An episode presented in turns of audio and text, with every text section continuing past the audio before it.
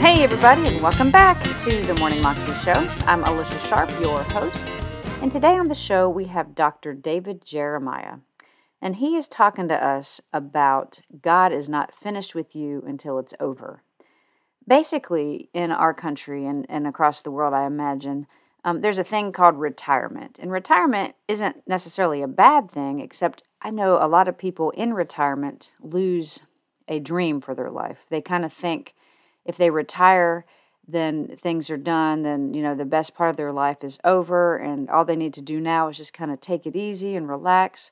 When I've always thought, too, and, this, and, and he mentions this, that those should be some of the most fruitful years of your life because that's when you have the most knowledge and the most wisdom and maybe the most you know sleepiness and body aches too possibly but but you have so much more wisdom as an older person and you know retirement age that you can impart to so many people to younger generations and i really appreciate what he said here too about in in proverbs it talks about you know without vision people perish that is so true I've seen it in my, own life. When I lose vision for my life, I start to feel really down and really depressed and like hopeless.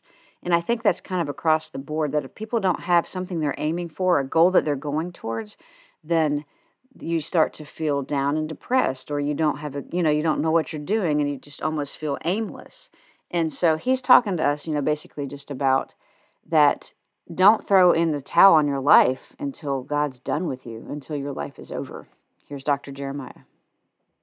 Everybody says 65 you should retire. I was 79 in the 14 years between when I should have retired and where I am right now. I had the most productive time I've ever had in all of my life. If I hadn't come to grips with this whole forward concept, none of that would have been true. It would have all been unexperienced by me. And I'm so thankful that God helped me understand it's not over till it's over you ask yourself this question when you're where I am Do you still have a dream? Or here's, here's another question Are your dreams greater than your memories?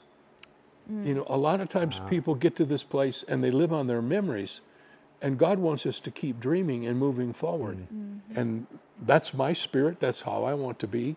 I don't have any desire to sit and just reminisce. I don't think that's what God has for us. There's mm. too much work to be done, there are too many people to be won. The gospel is still not in some places. There's all kinds of opportunities. So the dream is not, it doesn't have a shelf life.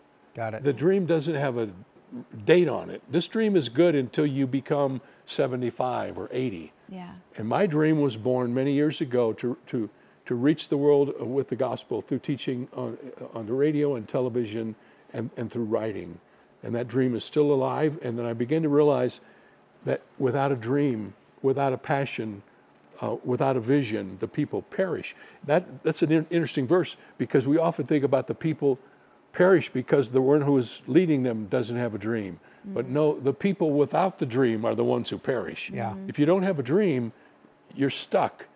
And I just wanted to make sure that I laid down this format for getting out of the status quo and back into moving forward for God. Did you find yourself slowing down? Was this mm. something that I mean? Was this a uh, no. shaking? You know, no, you that... know, nothing had really changed so much in my life, Matt, except what people were telling me. Hmm. I, if I've had anything, if, if one more person asks me what is my legacy plan, I'm going to scream. You know, I, it, I, I know that every, you need to have one. Everybody needs, I understand all of that. But sometimes I want to say, you know, God brought me here when this church needed me to be here. And when I'm gone, He'll bring somebody else here. I didn't come here. Uh, the whole thing is the, the mentality that people have today about getting older, especially in ministry, is that, that there's some sort of special point in time where you have to turn in your Bible. Wow. You know, say, okay, that's it. I can't do this anymore. When it makes no sense because now you have the greatest sense wisdom you've ever had. Right. You know everything that, you know, somebody asked me, how do you know what works? Because you know everything that doesn't work because you've tried, tried you've tried it all. You know, I'm sure there's a lot of that here at, yeah. at TBN. Sure, you know what works at TBN because you know what doesn't work. Yep. and you've had enough time to let that marinate and work. And, and so you're not quick on the draw. You don't rush to judgment. You take the time to think about things, and yet you still make decisions and go forward. Yeah. One of the things I did um, in the ninth chapter of this book was I made a list of all the things God allowed me to do after I supposedly should have retired. And it was amazing to me. Yeah. I mean, I went to I went to uh, uh, India and preached to the largest group of people I've ever preached to in my life. I preached to 100,000 people in one day Wow. at the Calvary Temple, where Satish Kumar is the pastor. I did his son's um, ordination sermon. I never have seen anything like that in my life. We built a brand new building on our campus, a $30 million event center.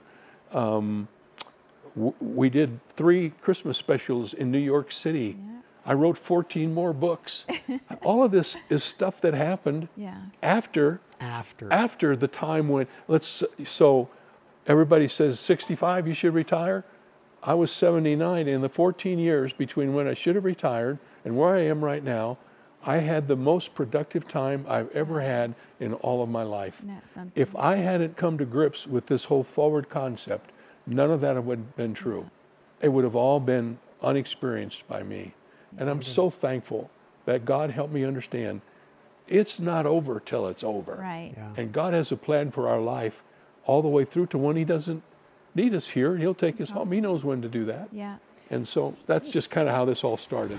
At TBN, our mission is to use every available means to reach as many individuals and families as possible with the life changing gospel of Jesus Christ. Thank you for helping make the gospel of grace go around the world. Without you, we couldn't do it. God bless you.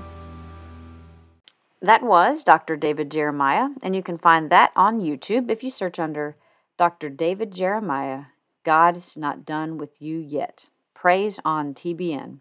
You can also find out more information about him at davidjeremiah.org. I hope that you all had a wonderful 4th of July. I got to see some fireworks with my seven year old and my husband last night, and that was very nice. Um, and I just hope that you celebrated the freedom that we have, um, not only in our country, but in Christ, because God has set us free through Him, and it's an amazing freedom. Have a wonderful day today, and remember that God loves you and that He has called you to live a 320 life more than you can imagine.